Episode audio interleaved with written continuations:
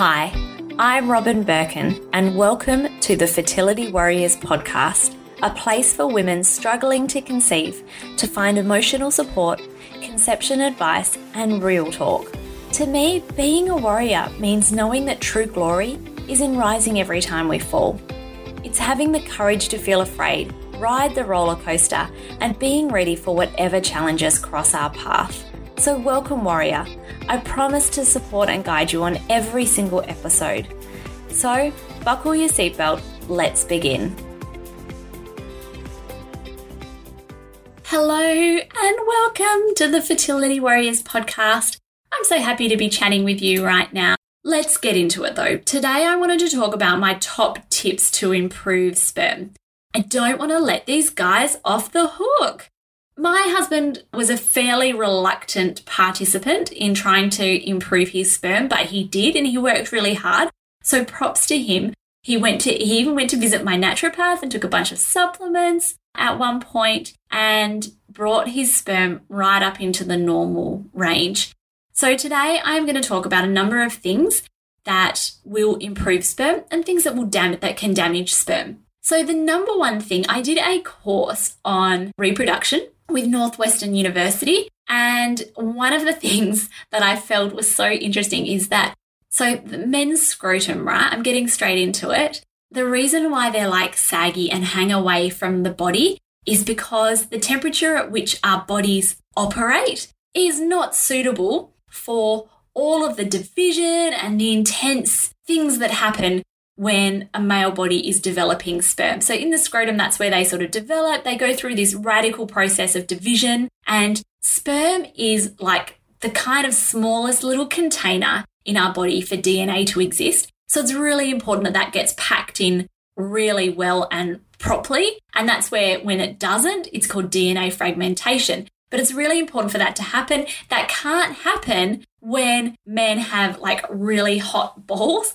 So one of the things that we need to do is allow them to stay cool, or at a cooler temperature than our body temperature. Some of the ways that that may not happen is if our partners go in saunas or go in spas or have really hot baths. Uh, that might not happen if they wear jocks instead of boxers, and especially if they're going to the gym and wearing jocks and things like that. So that's why often we encourage men to wear boxer shorts when they are going about their business and trying to conceive, is because we really want to allow them to stay cool and at the right temperature.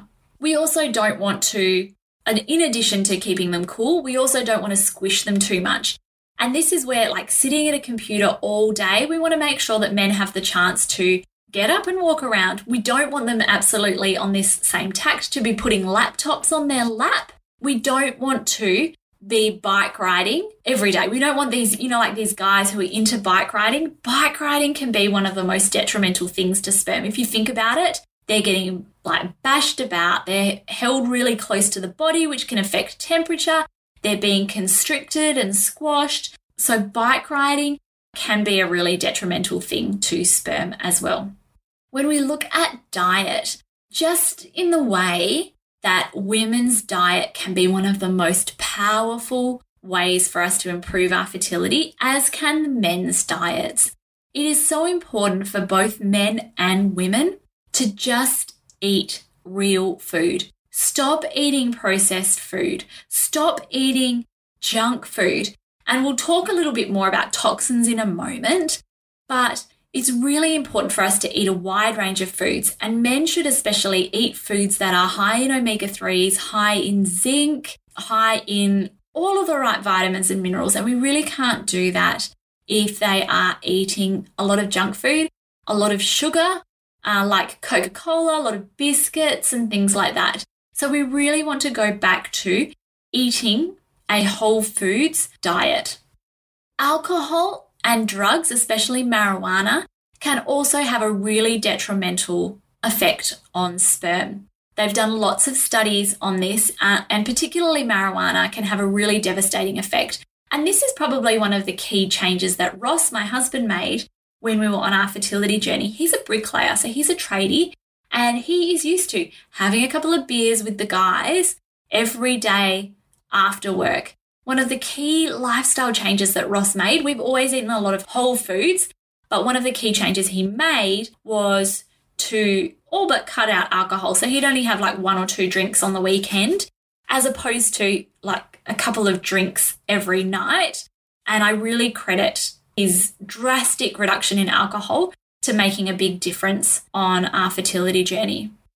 Likewise with coffee, and it's kind of the same for women as well. The research out there is really murky when it comes to coffee, and they've never really been able to establish a clear link as to how much coffee might be detrimental. Some of the research out there when it comes to miscarriage rates is kind of incidental, but there seems to be a consensus that more than two hundred milligrams a day can be detrimental. So two hundred milligrams, I'd probably say if you have like two instant coffees a day, that would be your two hundred milligrams, or one normal size. So none of this Starbucks venti stuff. That would be a ridiculous number of shots. One shot of a proper coffee would be your maximum. If you can give it up, that would be great, because as I said, the research out there is a bit murky, but you really want to not be drinking coffee all throughout the day, and especially stop drinking coffee once you get to midday, because that can start to affect your sleep. If you have a look at my one of my previous episodes on sleep hygiene, you will see that sleep is one of the most important things that we can do for our overall health, and that is not exclusive to women. That applies to men as well. And once you start to have to caffeinate later in the day, that can start to impact our sleep quality. That can start to impact our adrenal glands. It can give us a rise in cortisol. We really want to have our coffee before ten a.m. if possible, and definitely before midday, and really be conscious of how much caffeine we're consuming, keeping in mind that caffeine is also in so many other products too. I then want to come to supplements. I'm sure you may have noticed that I try to steer away from recommending supplements for men and for their fertility.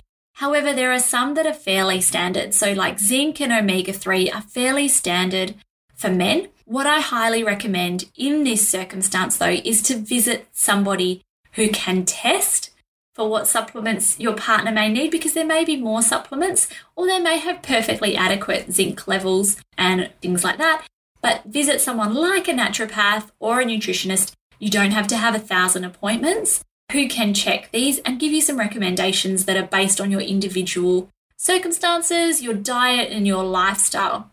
Another place, if you do not want to go and visit someone, I highly recommend, many of you have heard about it, but there's a book, It Starts With The Egg, where Rebecca Fett breaks down essentially all of the different supplements and all of the different studies, most importantly, that have been conducted, and shares with you the supplements she recommends based on the rock solid research that is out there. She recommends supplements for women as well. The very last thing that I wanted to talk about with men is household toxins. There are some really simple but key changes that men can make that can have a big impact on their fertility. So the number one thing is processed food, which can contain a lot of toxins such as B P A, bisphenol A.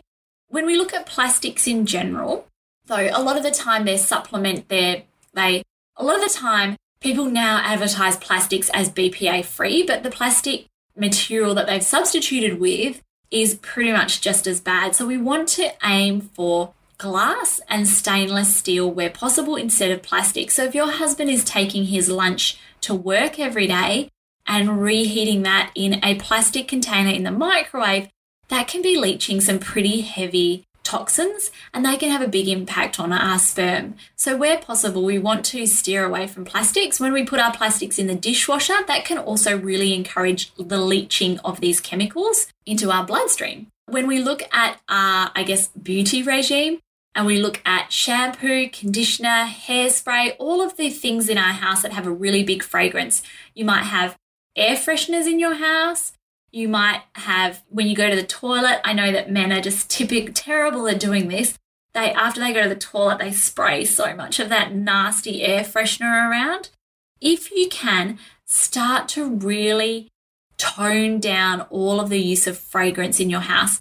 what aftershave, all of the perfumes and things like that that we have for women, perfumes, they're nasty, guys. You've got to stop using them. Men, when we have a look at our shampoos and things like that, anything that has these really strong fragrances, and you will find that you have like a fragrance threshold, that when you have lots of fragrance, when you have lots of air freshener, when you have lots of aftershave, when you have lots of perfume, when you have lots of all of the like hairspray and stuff like that that you use around your house, they're all full of toxins, guys, especially things like B P A.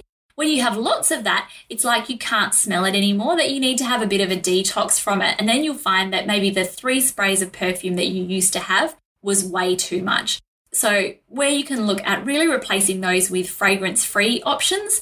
When we look in our laundry and we look at fabric softener, that can also be a really key area for toxins that leach onto our skin. The skin is the largest organ that we have in our body, and fabric softener can be a real asshole for fragrance and stuff like that.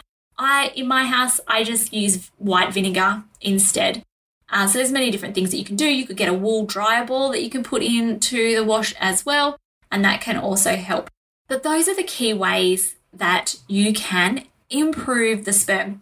Guys, or I'm talking not just fertility warriors, I'm talking about actual guys. Sperm is so incredibly easy to change. When we look at egg quality, when we look at the number of eggs and the follicles, sometimes changing the fertility of women can be much harder.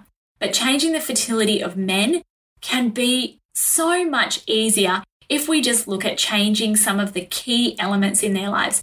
Keeping our balls at a nice temperature and away from our body, diet, alcohol and drugs, household toxins. You just need to change a few key areas to tweak men's sperm. Sperm basically regenerates in ninety days.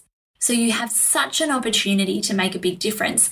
And sometimes I've had people say to me before that, oh, the sperm is this result, so we're definitely going to have to do this. But it's the same for eggs. Let's maximize the quality of what we have, even if you still need to undergo I V F to conceive, which is the same as us. You can still maximize and improve the quality of what you have. And that carries through into implantation rates, fertilization rates, miscarriage rates. Lots of studies or studies have come out recently showing a big link between sperm and miscarriage rates, and often that comes down to chromosomal abnormalities.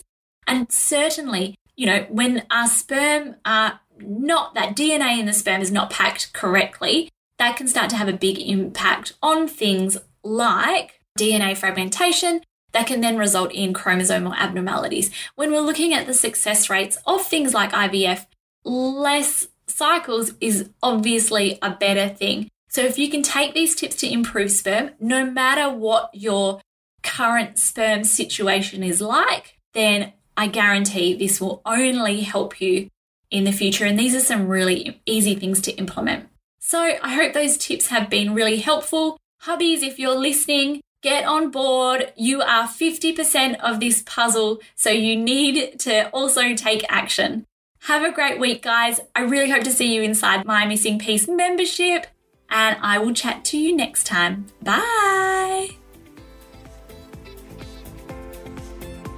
Thank you for listening to the Fertility Warriors podcast with me, your host, Robyn Birkin.